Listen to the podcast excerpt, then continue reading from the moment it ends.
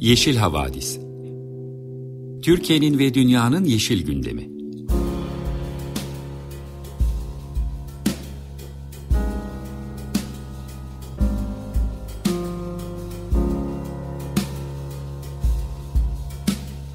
Hazırlayan ve sunanlar Selin Uğurtaş ve Savaş Çömlek.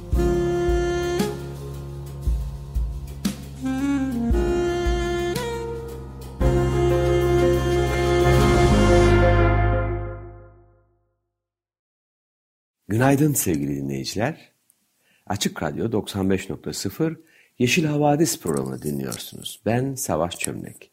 Selin Uğurtaş'la birlikte hazırladığımız bu programda Yeşil Gazete'nin gözünden haftanın ekoloji ve iklim gündemini gözden geçiriyoruz. Aynı zamanda gündemle ilgili sizin için bir de röportaj hazırlıyoruz. Bir süredir alışkanlık edindiğimiz üzere Yeşil Gazete köşe yazarlarından Victor Mori'den bir alıntıyla başlamak istiyoruz. Victor Mori, House of the Rising Sun şarkısının hikayesini anlatmış bu hafta. Şöyle başlamış öyküye. Bir kitabın, bir filmin ya da bir şarkının ismi okuyucusuna, seyircisine ya da dinleyicisine konusuyla ilgili bir fikir verir ancak güneşin doğduğu ev olarak tercüme edebileceğimiz House of the Rising Sun isminin barındırdığı yeni bir başlangıç umut, masumiyet gibi kavramların tersine bu şarkı birçok gencin hayatının çürüyüp gittiği bir yeri sembolize ediyordu demiş. 1800'lü yılların sonunda yazıldığı tahmin edilen şarkıda tarif edilen ev bir rivayete göre New Orleans'ta 1826 ile 1874 yılları arasında faaliyet gösteren ve Fransızca doğan güneş anlamına gelen bir genel evden geliyor. İngiliz folk müzik koleksiyoncusu Alan Lomax ise The Rising Sun isminin başka bir İngiliz folk şarkısında da gene bir genel ev ismi olarak tarif edildiğini anlatmış. Bir başkasında da bir pop ismi olarak geçtiğini söylemiş. Geleneksel versiyonda şarkıdaki anlatıcı annesinin sözünü dinlemeyen bir gezgin tarafından kandırıldıktan sonra New Orleans'daki bir genel eve düşerek bir hayat kadına dönüşen bir genç kız imiş. Anlatıcı kendi dramını anlatmakta kalmıyor. Bir yandan da yaptığı hatayı başkalarının yapmaması için onları uyarıyordu. Aslında bir İngiliz baladı olan şarkı Afrikan-Amerikan bir folk şarkısı olarak popüler olmuştu ve bilinen ilk kaydı 1920 yıllarında Texas Alexander tarafından yapıldı. Şarkı daha sonra Woody Guthrie, Nina Simone ve John Baez tarafından da yorumlandı. Bob Dylan'ın 1962'de çıkardığı ilk albümdeki kayıt bugün dinleyeceğimiz The Animals grubunun ilham kaynağı olmuştu. Şimdi The Animals grubundan The House of the Rising Sun parçasını dinleyelim. Parça tüm zamanların en iyi 500 şarkısı listesinde Rolling Stones dergisinin listesi bu. 471. sırada yer alıyor. Aynı dergide 2008 yılında müzik tarihinin en iyi 100 sesi arasında gösterilen Eric Burdon yeni üyelerden kurulu The Animals ile 2019 yılında 75. yıl konserleri için İstanbul'a gelmişti ve hayranlarıyla buluşmuştu. Merhaba, herkese günaydın. 95.0 Açık Radyo'da Savaş Çömlek ile birlikte hazırlayıp sunduğumuz Yeşil Havadis programını dinliyorsunuz. Ben Selin Uğurtaş. Programımıza iklim haberleriyle devam edeceğiz. COP27'nin yani 27. iklim zirvesinin yaklaşıyor olması iklim gündeminin de her zamankinden daha yoğun olduğu anlamına geliyor. Hiç değilse iklim diplomasi açısından böyle bir ekstra yoğunluktan bahsedebiliriz. Yoksa iklim değişikliğinin e, çeşitli etkilerinden bahsettiğimizde her hafta e, hangi haberi aktaracağımızı şaşırdığımız bir durumdayız maalesef. Ama bu hafta e, zirvenin yaklaşmasının da etkisiyle ard arda çok önemli raporlar yayınlandı. Kısaca bunları aktarmaya ve sizlerin de biraz bu konuyla ilgili fikir sahibi olmasını, olmanızı sağlamaya çalışacağım e, bu kısa bültenimizde. İlk olarak ülkelerin ulusal katkı beyanlarını değerlendiren Birleşmiş Milletler raporundan başlamak istiyorum. Ama tabii bu ulusal, ulusal katkı beyanı kavramını biraz açmak belki daha anlaşılır kılmakta fayda olabilir. Aslında oldukça basit bir şey. Buna her ülkenin e, kendi kendine koyduğu iklim hedefi e, diye açıklayabiliriz. Bundan başka bir şey değil aslında. E, Paris Anlaşması kapsamında her ülke kendi koşullarını göz önünde bulundurarak ben emisyonlarımı şu kadar düşürmeyi, iklim değişikliğine uyum sağlamak için şunları şunları yapmayı taahhüt ediyorum diye bir beyanda bulunuyorlar. Bu beyanların herhangi bir bağlayıcılığı yok. Yani eğer o tarih geldiğinde ülkeler hedeflerine ulaşmamış olursa bu yasal bir sonuç doğurmuyor. Fakat şöyle bir etkisi oluyor. Bu taahhütler verildiğinde o ülkelerin politikaları bu vizyon bağlamında değerlendirilmeye başlıyor. Bu açıdan önemli. Örneğin işte Türkiye için 2053'te net sıfır hedefi gibi bir şey zikredildikten sonra artık o ülkenin bütün enerji yatırımlarının buna uyumlu olması gerekiyor.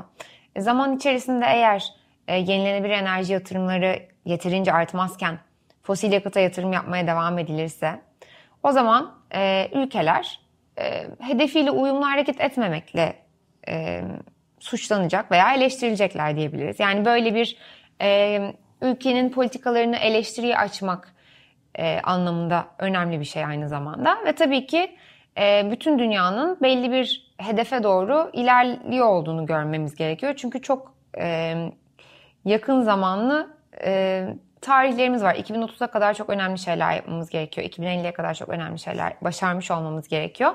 Bunlar da ancak bütün sürecin adım adım olumlu ilerlediğini görerek mümkün. İşte bu Birleşmiş Milletler'in raporu da eğer bu ülkelerin tamamı taahhütlerini yerine getirirlerse e, biz e, önümüzdeki yüzyılın sonuna geldiğimizde başımıza neler gelmiş olacak? Hedefimize ulaşmış olabilecek miyiz? Bunu değerlendiriyor. E, bu rapora göre ülkelerin taahhütleri meseleyi giderek daha ciddiye aldıklarını gösteriyor. Fakat buna rağmen koyulan hedefler ısınmayı 1,5 dereceyle sınırlandırmak için yeterli değil. Bu arada şunu da belirtmekte fayda var bir not düşeyim. Ee, geçen seneki COP26'dan bu seneye kadar 24 ülke taahhütlerini güncelleyerek, güncelleyerek Birleşmiş Milletler'e iletmişler. Dolayısıyla bu her ülkenin de yaptığı bir şey değil şu ana kadar. Şimdi Birleşmiş Milletler diyor ki eğer bütün taahhütleri değerlendirdiğimizde bütün sözler tutulursa küresel ısınma 1,5 dereceyle sınırlanmak şöyle dursun. E, en, en az 2,5 derece olacak. 1,5 derece ile 2,5 derece arasındaki fark e, herhangi birimiz için çok net olmayabilir. Ya bir derece fark ne, ne kadar önemli olabilir ki diye düşünebiliriz. Ama aslında bu doğru bir algı kesinlikle değil. Öncelikle belki şuradan başlamakta fayda var. Şu ana kadar iklim krizinin gözlemlediğimiz tüm etkileri, işte seller, orman yangınları, müsilaj, Tuz Gölü'nde ölen flamingolar, eriyen buzullar, e, kuraklık, bütün bunların e, bu, bütün bunlara sebep olan ısınma 1.2 derecelik bir ısınma. Do, e, biz şu an 1,5 dereceyle sınırlanamayacağımızı en az 2,5 derece ısınacağımızı söylüyoruz. Ve şöyle bir bakış açısı da doğru değil. Bun, yani 1.2 derecede bunlar oluyor. O zaman 2.4 derecede bunun iki katı olacak. Böyle bir lineer artıştan söz etmek mümkün değil maalesef. E, çünkü iklimin olumsuz etkileri bu şekilde ilerlemiyor. Hem bazı şeyler katlanarak artıyor hem de bizim bildiğimiz ve bilmediğimiz bazı kırılma noktaları var ki bunları bir kere aştıktan sonra geri döndürülemez bir takım zararlar meydana gelebiliyor. E, bu açıdan da e, bir buçuk derece sınırını aşmamak çok önemli. Tabii şunu da belirtmekte fayda var. Bir buçuk derece e, mucizevi bir sınır değil. E, bir buçuk derece güvenli demek değil. E, dolayısıyla aslında e, bir buçuk derece bile dünya için çok ciddi sonuçlar doğuracak bir şey. E, bunu da hatırlayarak bu hedefler üzerine düşünmekte fayda var. Yani nihayetinde e, Birleşmiş Milletler diyor ki evet ülkeler doğru yolda ancak henüz verdikleri sözler ki söz vermek en kolay şey bizi hedefimize yakınlaştıracak nitelikte değil. Bu haftanın bir diğer önemli raporunu Uluslararası Enerji Ajansı açıkladı. Aslında bu her yıl merakla beklenen önemli raporlardan biri ve umut verici bazı haberler de var. Raporun tüm senaryolarında kömür, petrol ve doğalgazın üçü birden zirve yaptıktan sonra durağanlığa giriyor. Doğalgaz, doğalgaz talebindeki büyüme dönemi sona eriyor ve e, şu an içinden geçmekte olduğumuz enerji krizini de fosil yakıtların çözmeyeceği vurgulanıyor. Yeni petrol ve doğalgaz sahaları için atılan adımlar bugünkü acil ihtiyacımızı gidermeye yardımcı değil. Krizde bizlere esas yardımcı olabilecek şey yenilenebilir enerji kaynaklarına ve enerji verimliliğine yapılacak yatırımlar. Özellikle yenilenebilir enerjiye çok daha fazla kaynak ayrılması gerektiği vurgulanmış. Rapora göre eğer 2050'ye kadar net sıfır hedefine ulaşmayı ciddi ciddi düşünüyorsak temiz enerji yatırımlarının çok ciddi artması gerekiyor. Burada e, verilen sayı şu. E, şu anda 1.3 trilyon Amerikan doları olarak hesaplanmış. 2030 yılına kadar 4 trilyon Amerikan dolarına çıkması gerektiği söyleniyor. Uluslararası Enerji Ajansı Direktörü Fatih Birol, enerjide yaşanan bu dönüşümlerin yalnızca Rusya, Rusya'nın Ukrayna'yı e, işgaliyle ilişkili olmadığını e, veya geçici sonuçlar doğurmayacağını, kalıcı sonuçları olacağını vurgulamış. E, şöyle diyor, bugünkü politik ayarlarıyla bile enerji dünyası gözlerimizin önünde dramatik bir şekilde değişiyor. Dünyanın dört bir yanındaki hükümetlerin tepkileri bunu daha temiz, daha uygun fiyatlı ve daha güvenli bir enerji sistemine doğru tarihi ve kesin bir dönüm noktası haline getirmeyi vaat ediyor demiş. Son olarak bir de Lancet'ın 2022 raporuna değinelim. Bu raporda da fosil yakıtların insan sağlığına olumsuz etkilerine dair epey bilgi var. Öne çıkan noktalar şöyle. Rapora göre iklim değişikliğinin sağlık üzerindeki etkileri başka olumsuzlukların sonuçlarını da derinleştiren nitelikte. Beslenme, e, beslenme yetersizlikleri, bulaşıcı hastalıklar, aşırı sıcaklığa bağlı hastalıklar, hava kirliliği insan sağlığı için sorun yaratıyor. Ama iklimin e, insan sağlığı üzerindeki bütün olumsuz etkilerine rağmen de e, fosil yakıt şirketleri sübvanse edilmeye devam ediliyor. İncelenen ülkelerin %80'i sadece 2021 yılında 400 milyar dolar tutarında bir çeşit fosil yakıt sübvansiyonu sağlamışlar. Bu net sübvansiyonlar 31 ülkede ulusal sağlık harcamalarının %10'unu, 5 ülkede ise tamamını aşıyor. E, raporda sorunlarımızın çaresinin temiz enerjide olduğunda da vurgu yapılmış. Buna göre temiz enerjiye yatırım yaparak hava kalitesinin iyileştirilmesi yılda 1.3 milyon hayat kurtarabilir. Evet bu raporlardan bahsederek e, iklim bültenimizin sonuna geliyoruz. Bizi dinlediğiniz için çok teşekkür ederiz. Şimdi Art Tatum'dan My One and Only Love'ı dinliyoruz. Sevgili dinleyiciler şimdi de Yeşil Havadis programının ekoloji gündemini, ekoloji bültenini dinliyorsunuz. İlk haberimiz İzmir'de karbonsuz ulaşım ağı hedefi bisiklet iklim krizi için fark yaratabilir mi? başlığıyla verilmiş.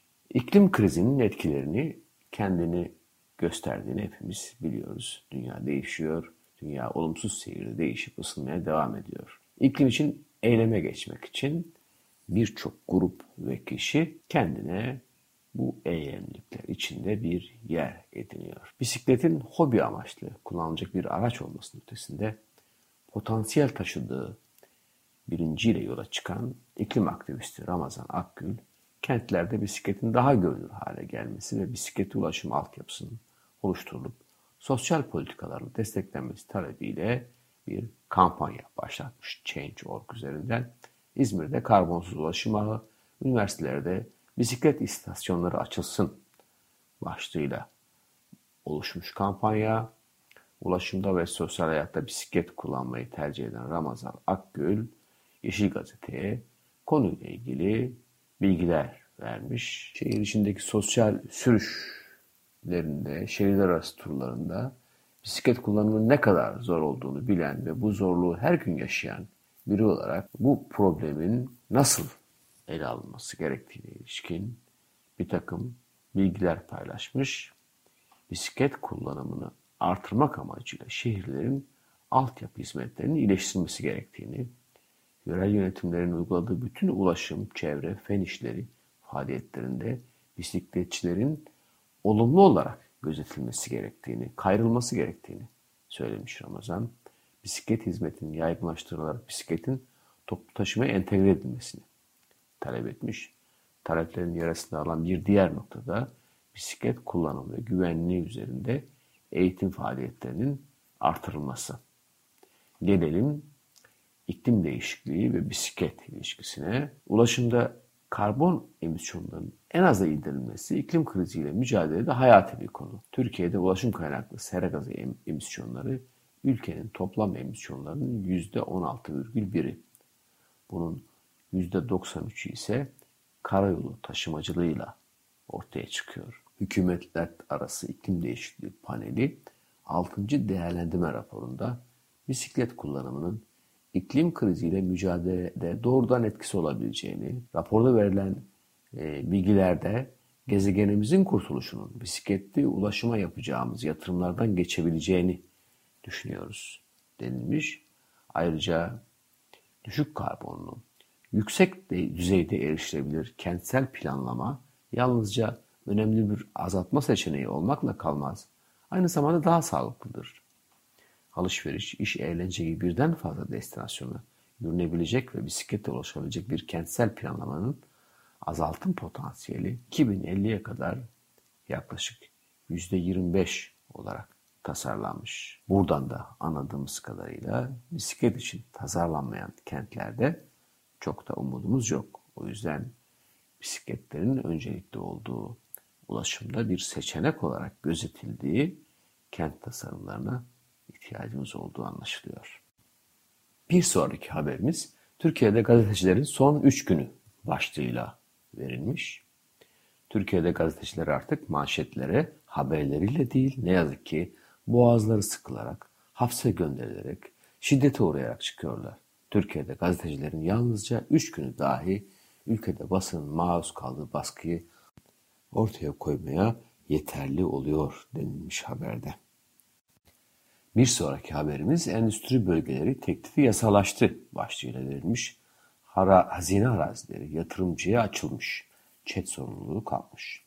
Türkiye Büyük Millet Meclisi Genel Kurulu'nda kabul edilen yeni bir düzenleme ile endüstri bölgelerinde inşa edilecek alanlar için çet süreci devre dışı bırakılmış. Bakanlıkça belirlenen alanlarda Cumhurbaşkanı Recep Tayyip Erdoğan endüstri bölgelerinin kurulmasına veya alan ilavesine izin verebilecek. Hazine arazileri yatırımcılara açılacak. Endüstri belgesi olarak ilan edilen araziler kamulaştırılacak.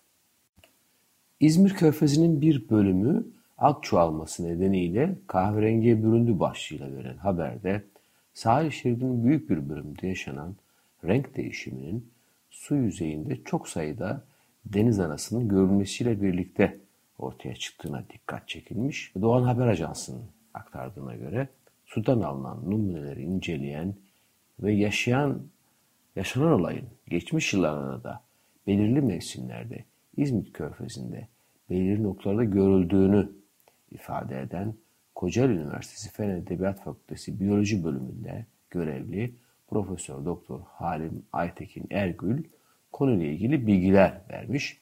Zaman zaman İzmit Körfezi'nde bu renk değişikliğiyle karşılaşıyoruz maalesef. Büyük ölçüde bu besleyici element girdilerin arttığı uygun eşonografik koşulların olduğu dönemlerde ortaya çıkıyor. Bu ak çoğalmaları belirli dönemlerde mevsimsel değişikliklere bağlı ortaya çıkan bu durum insan sağlığına doğrudan bir etkisi yok. Ancak deniz içerisinde yaşayan diğer organizmalara doğrudan ya da dolaylı olarak zarar verme potansiyeli çok yüksek ve mümkün denilmiş. İngiltere'de 100 üniversite fosil yakıttan çıkma sözü verdi başlığıyla verilen güzel bir haberle iklim bültenini sonlandıralım.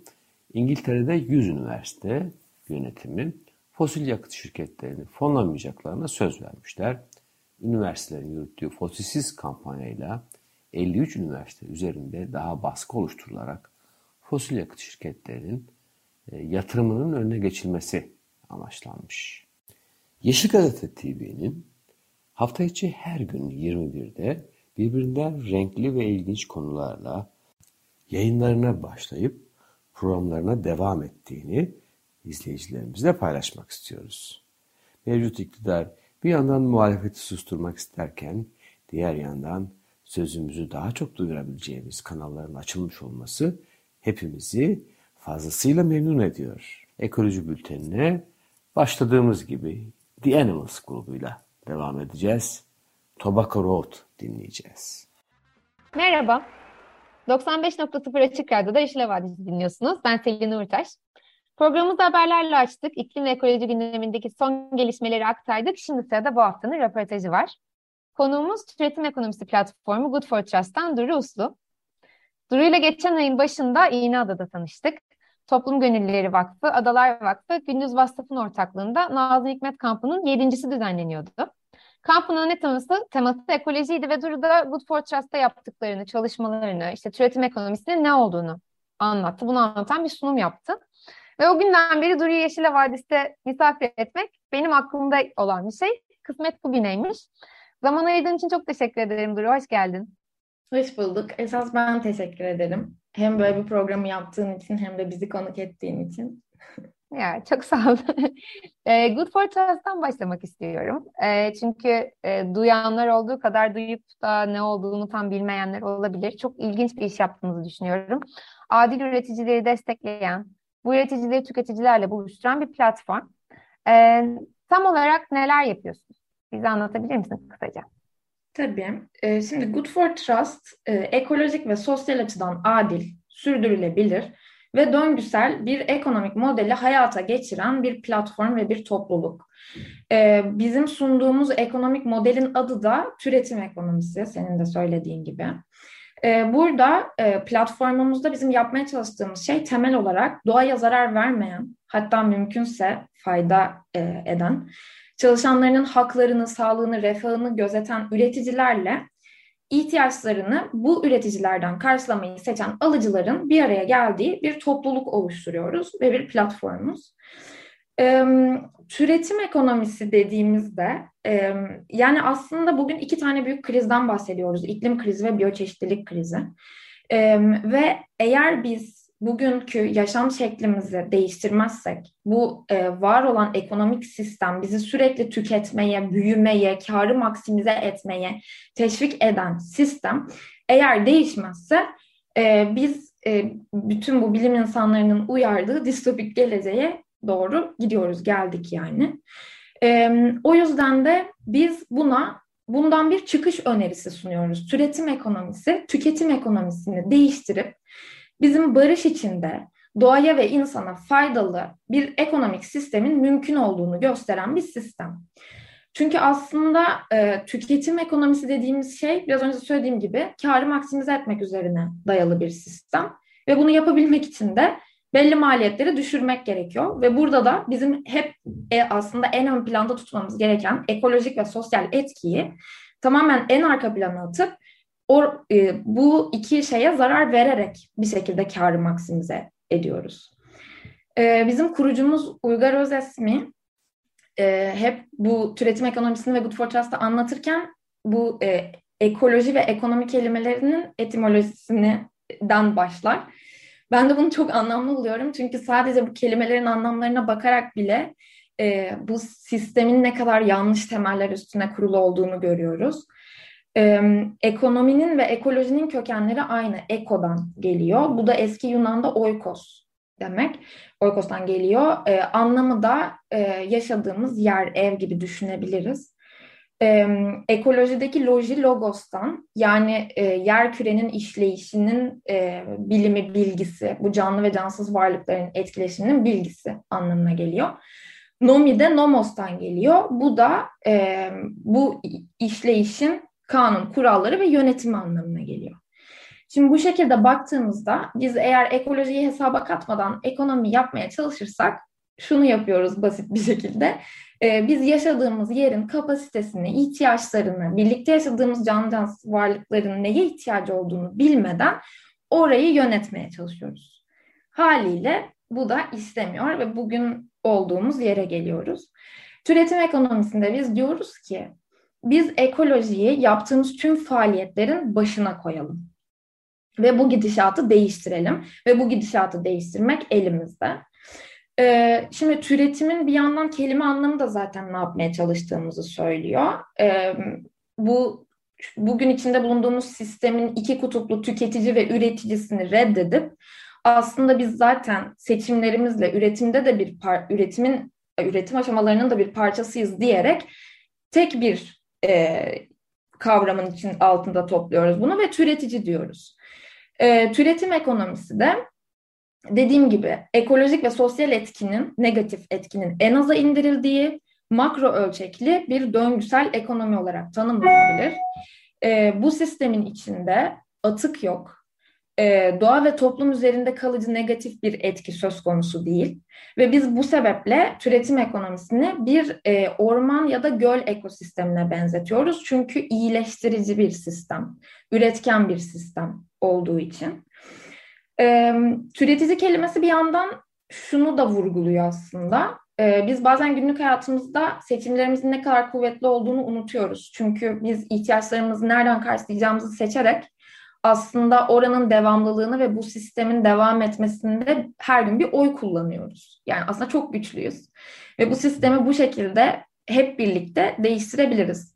Türetici de bize bunu hatırlatıyor. Diyor ki siz eğer ihtiyaçlarınızı ekolojik ve sosyal açıdan adil üreticilerden karşılamayı seçerseniz ki şayet bir üreticiyseniz üretim yaparken tedarikinizi nereden aldığınızı da buna göre tasarlarsanız o zaman işte e, hepimiz aktif bir şekilde bu sistemi istediğimiz yere doğru yönlendirebiliriz. Good for Trust'ta da biz bunu yapıyoruz. Daha bir orman olmuş değiliz ama o yolda ilerliyoruz.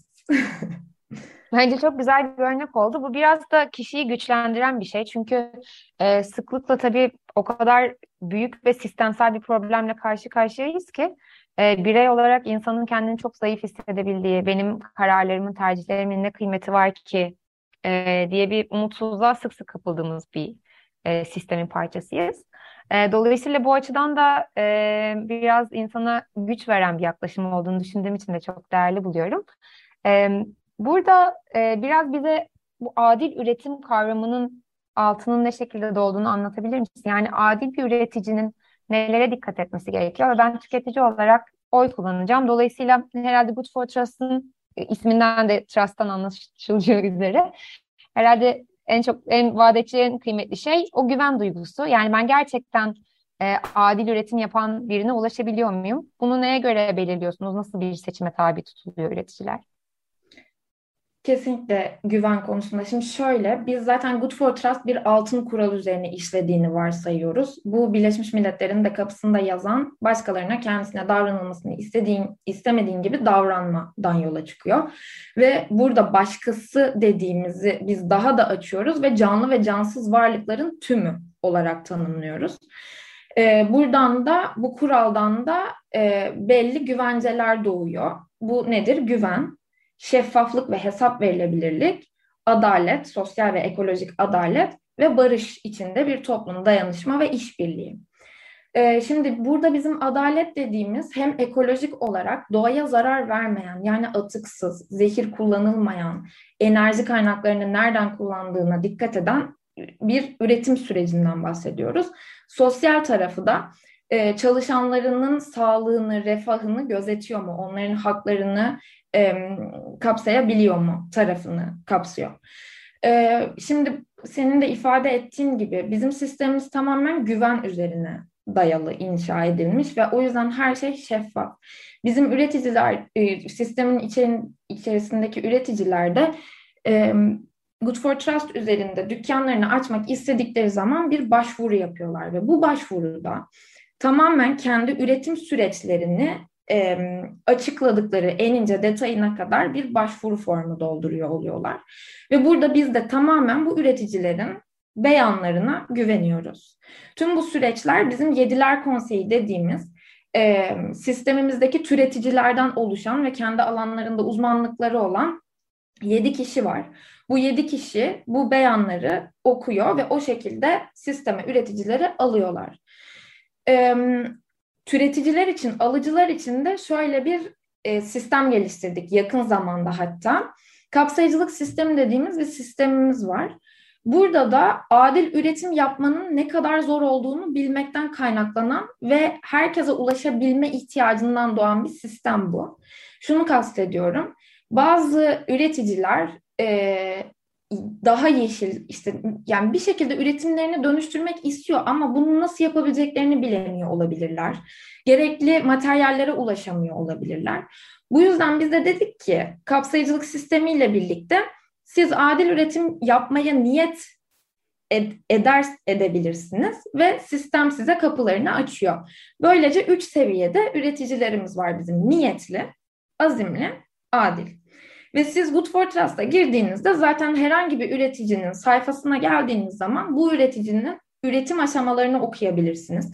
Kendisiyle zaten birebir iletişim kurabilirsiniz. Yani Good for Trust'ın en en kıymetli zaten yapmaya çalıştığı noktalardan biri de bu. Yani burası sadece sizin ihtiyaçlarınızı karşılayabileceğiniz bir yer olmaktan öte bu topluluğu, aynı değerleri paylaşan insanları bir araya getirmeyi, işbirliğini hedefleyen ve hatta üreticiler de kendi aralarında alımlarını gerçekleştirsine uğraşan bir yer. E, o yüzden de zaten üreticiler de birbirlerini tanıyor. E, biz de üreticileri tanıyoruz. Hani o yüzden zaten bu bugün girdiğiniz süpermarketlerdekinden çok daha farklı bir sistem olmuş oluyor. Çünkü siz zaten o üreticinin o sabah ne yaptığını belki zaten takip ediyor, görüyor oluyorsunuz örneğin. Hani o yüzden herkes zaten bir yerde bu e, sinerjik döngüsel ağları kuruyor olduğu için sistemin içinde kendiliğinden bu dayanışma ve güven ortamı oluşmuş oluyor. Ve dediğim gibi bu üç aşamalı e, seviyelerle birlikte de alıcı girip kendi istediği şekilde hani tamamen adil üretim yapan birinden almak istiyorsa onu yapabilir ya da niyetli bir üreticiyle konuşabilir neye ihtiyacı var nerelerde zorluk çekiyor vesaire. Ki biz Good for Trust olarak da e, bu seviyelerin arasındaki geçiş için yani niyetli bir üreticinin adile giden yolculuğunda da hani onların hep neye ihtiyaçları varsa eğitimler vererek ya da herhangi bir destek aşamalarında da bu dönüşüme e, dönüşümlerinde onlarla olmaya çalışıyoruz. Bu üç kategoriyi çok anlamlı buldum. O yolculukta destek olmak da bence gerçekten çok kıymetli. Ee, peki e, sana biraz örnekler üzerinden sormak istiyorum. Çünkü sen anlattığın zaman sistemi insan anlıyor ama e, İğneada da çok güzel örnekler vermiştin ve o zaman Aa, demek bu sistem gerçekten böyle işliyor diye e, gerçek anlamda anlamama yardımcı olmuştu. Bir de kişisel olarak da ilham verici buluyorum. Çünkü bazen insan belli şekilde tüketmeye o kadar alışmış ve bunu o kadar kanıksamış oluyor ki e, o sistemin içerisinde belki bazı e, çevreye daha az zarar verecek vererek yapabileceği şeyler var. Onları da gözden kaçırıyor. Senin anlattığın bazı örneklerde aa hani böyle bir tüketim de mümkünmüş. E demek böyle üreticiler var, demek böyle insanları arayabilirim, bulabilirim diye bana umut da vermişti. O yüzden biraz örnekler üzerinden gidebilir miyiz? E, isim vermeden belki ama e, birkaç üreticinizden bahsedebilirsen çok sevinirim. Tabii ki. E, bu arada bu dediğine ben de çok katılıyorum. Çünkü ben yaklaşık bir buçuk senedir Good for Trust'tayım ve bunun öncesinde de hep böyle insan haklarının odaklı daha çok çalışmalarda yer almıştım. Ve hep şeyi düşünürdüm yani e, hiçbir zaman ben hani insan haklarını ihlal edecek bir şey yapmıyorum zaten günlük hayatımda derdim. Good for Trust'la birlikte bunu gördüm. Aslında siz çok basit bir hareketle ihtiyacınızı nereden karşıladığınız zaman belki dolaylı olarak bir yerlerde bir insan hakları ihlaline sebep oluyor olabiliyorsunuz mesela. Hani bu açıdan da benim hiç düşünmediğim bir şeydi ve Good for Trust üreticilerinin hikayelerini dinledikçe bu insanların mücadelelerini gördükçe bunda hani ne kadar aslında buna dikkat etmemiz gerektiğini fark etmiştim. Ee, şöyle örnekler verebilirim. Yani zaten şu anda bizim kayıtlı 512 üreticimiz var Good for Trust üzerinde ve siz dediğim gibi onların sayfalarına gittiğinizde hem onların hikayelerini görebilirsiniz ya da mesajlaşabilirsiniz onlarla. Hani oradan da bunlara ulaşmanız mümkün. Ama hani örnek olarak bu arada üretici dediğimizin e, hani o bir şemsiye kavram yani ürün hizmet üretiyor olabilirsiniz. Bu herhangi bir kategoride olabilir. Hani bunu da açmak gerek belki. Ee, şöyle örnekler var. Mesela e, eskiden e, bir çocuk işçiyken kod taşlama yüzünden akciğerlerinin e, çok büyük bir kısmını kullanılmaz hale gelen e, bir bir kişi şu anda e, kendi yeşil kod markasını oluşturdu. E, ya da kendisini mahallenin kozmetikçisi olarak tanıtan bir e, üretici var. O da e, mahalledeki atık yağları toplayarak bunlardan Arap sabunu üretiyor mesela. Ve e, her yine bu ürünlerini koyduğu kavanozları mahallesinden topluyor. Ve siz kullandıktan sonra geri götürüyorsunuz. E, şu an aklıma ilk gelenler bunlar ama yani bütün üreticiler zaten genel olarak böyle çünkü amaçları e, ekolojik ve sosyal fayda olduğu için yaptıkları işin genel olarak hepsinin hikayesi ve yaptığı işler bu şekilde ilginç ve e, ilham verici oluyor. Bence harika özetledin. Ya sen anlatırken şeyi düşündüm. Ben de daha önce uluslararası ilişkiler alanında çalışıyordum ve ilk böyle e, iklim kriziyle ilgilenmeye ve bu yönde haberler yapmaya başladığım zaman yaptığım ilk haberlerden biri Kahramanmaraş'taki termik santrallerdi ve ya, o günden beri her yani elektriği her kullandığımda aklıma gerçekten oradaki insanlar geliyor ve e, benim buradaki bir hareketim yüzünden ihtiyaç duyulan bir enerjiyi üretmek için hasta olan insanlar var bu ülkenin birçok ilinde. E, bunun farkında olmak yani hem tüketim alışkanlıklarımız hem de genel olarak tüketimi azaltma e, motivasyon açısından çok önemli bence. E, sana bir şey daha sormak istiyorum Duru. Aslında konuşmanın e, bu röportajımızın öncesinde biraz sohbet ederken ben de öğrendim bunu. İşte Türkiye'de türetim ekonomisi dünyaya kıyasla ne seviyede falan diye sana bir soru sordum ve Good for Trust gibi bir örneğin dünyada hiç olmadığını söyledim. Bu benim için de yeni bir bilgiydi ve şaşırdım. Biraz bundan bahsedebilir misin? Dünyaya yayma projeleriniz de varmış Good for Trust'ta. Bu çalışmalar nasıl gidiyor? Evet, yani yazılım olarak ve bu şekilde bir türetim ekonomisini hayata geçiren bir sistem olarak Good for Trust dünyada bir ilk ve tek şu anda. Kesinlikle bunun yaygınlaşmasını istiyoruz. Çünkü başta da söylediğim gibi çözüm yani şu anda bugün bu gidişatı değiştirmek için bu bir çözüm ve işleyen bir çözüm belli ki. O yüzden de e, bunu şu anda uluslararasılaştırma projelerimiz var bizim. E, hali hazırda Almanya'da kurulacak. Güney Afrika'da kurulacak. Belki ileride İngiltere'de kurulacak. Orada daha çok başlamadı ama yine e, görüşmeler sürüyor. E, tabii burada önemli olan şu, yani türetim ekonomisinin e, sistemsel olarak yapmak istediklerinden bir tanesi de çözümün yerelden gelmesi. Çünkü bugünkü sistemin işlemeyişinin sebeplerinden biri de hep yukarıdan aşağı bir bakış açısı olması. Çözümün yukarı işte o bilgiyi başta söylediğimiz bilginin yukarıdaki birilerinin hani e, o bilgiye sahip olmayan bir şekilde yönetmek istememizden kaynaklanıyor. Bizim istediğimiz o ihtiyaç bilgi e, ya da evet yani bilgi yerelden gelsin ve yerelden örgütlenelim. O yüzden Good for Trust nerede kurulursa kurulsun oraya or oradan çıksın istiyoruz. Yerelden çıksın ama globalde yine işleyen bir sistem olsun istiyoruz. Bu yani yerelde projeyi yürütecek insanların olması e, anlamına mı geliyor? Yani orada yerelde sahiplenecek o ülkenin e, insanların bu projeyi yönetmesinden mi bahsediyorsun? Evet. bir şey mi? Aynen öyle. Yani zaten mesela her ülkenin kendi bu ilk başta bahsettiğim Yediler Konseyi olacak. Şu an mesela işte Güney Afrika'da o oluşturuldu. Çünkü orada yaşayan insanlar ancak oranın toprağını ya da ne üretilecekse onu bilebilir ya da oradaki süreçleri tanıyabilir. Ee, o yüzden yani mesela şu da olmayacak büyük bir ihtimalle. Yani e, Türkiye Good for Trust, yani türeticiler Türkiye Good for Trust'tan alımlarını yapacaklar. Çünkü olması gereken bu yani yerelden ihtiyaçlarımızı karşılamamız gerekiyor. Hani kalkıp da e, Almanya'daki Good for Trust'tan buraya bir şey almamı, almamamız evet. daha mantıklı tabii. Ulaşım emisyonlarına kargodaki evet. e, paketlemelere e, sebebiyet Aynen. vermemek için herhalde diye tahmin ediyorum.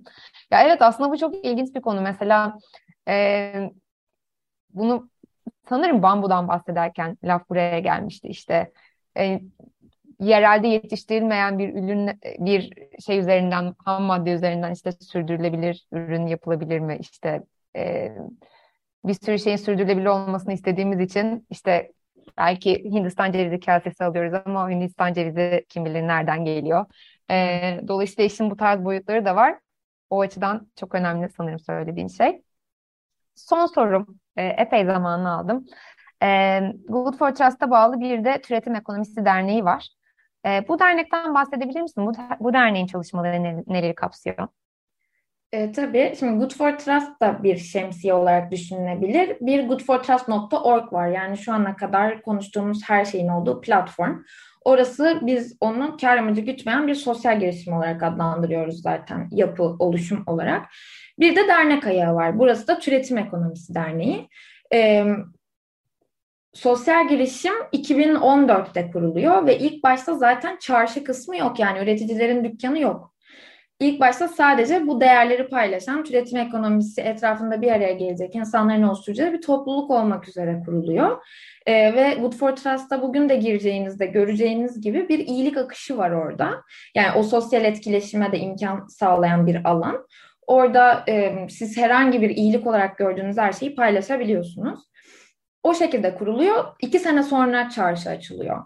E, 2015'te de Türetim Ekonomisi Derneği kuruluyor. Bu dernekte türetim ekonomisini sistemsel olarak daha fazla yaymak, e, bu konuda araştırmalar yürütmek e, ve üreticileri bu alanda dönüştürecek belli başlı projeler yürütüyor. E, yani örnek olarak mesela Kadim projesini verebilirim. E, iklim ve kadın yani iklim ve biyoçeşitlilik krizine karşı kadın emeği e, isimli bir proje yürütüldü mesela. Ve burada e, bu kadınların e, mücadelelerini, üretim süreçlerini, hani nasıl bu krizlerle mücadele ettiklerini görünür kılmak üzere bir belgesel çekildi mesela. E, bulabilirsiniz direkt bu şekilde yazarak. E, Teşekkürler. Sonrasında o bu görünür kılmak üzerine yapılan projeden şu fark edildi. Hani aslında bir sürü e, kadın bunu yapmak istiyor ama nasıl yapacağını bilmiyor. O yüzden hemen bir e, kadın üreticilerin dönüşümüne destek projesi ortaya çıktı. Bu bir eğitim projesiydi. Şimdi yine tekrar buna benzer e, başka bir proje var. Bunlardan yola çıkarak bu ihtiyacı görüp türetim ekonomisi okulu oluşturdu dernek. Şu an o da e, bu derslere online ulaşabilir herkes kayıt olup. E, böyle Müthiş. projeler yürütüyor o kısımda. Sizin şu an ne, kaç tane üreticiniz var Duru? Şu an 512 üretici var. E, 22.790'da türetici var sistemde. Aa, çok ciddi bir sayı gerçekten ve umut verici gerçekten. Evet. çok teşekkürler. İç açıcı bir sohbet oldu. Nadir yaşanan bir doğa olayı gerçekten. Yani iklim krizi ve biyoçeşitlilik krizi konuşurken böyle biraz daha umutlu olabileceğimiz sohbetler yapmak e, insanın içini ferahlatıyor. Çok teşekkür ederim bugün buraya geldiğin için. Çok sevindim. Ben çok teşekkür ederim. Ağzına sağlık. Röportajın başını kaçıranlar için tekrarlayalım. Good for Trust'tan Duru Uslu ile tüketme, türetim ekonomisi, tüketim değil, türetim ekonomisi ve adil üretim gibi konulardan bahsettiğimiz çok keyifli bir sohbet yaptık. Şimdi kısa bir müzik arası vereceğiz. Bir adam Navega'yı dinliyoruz.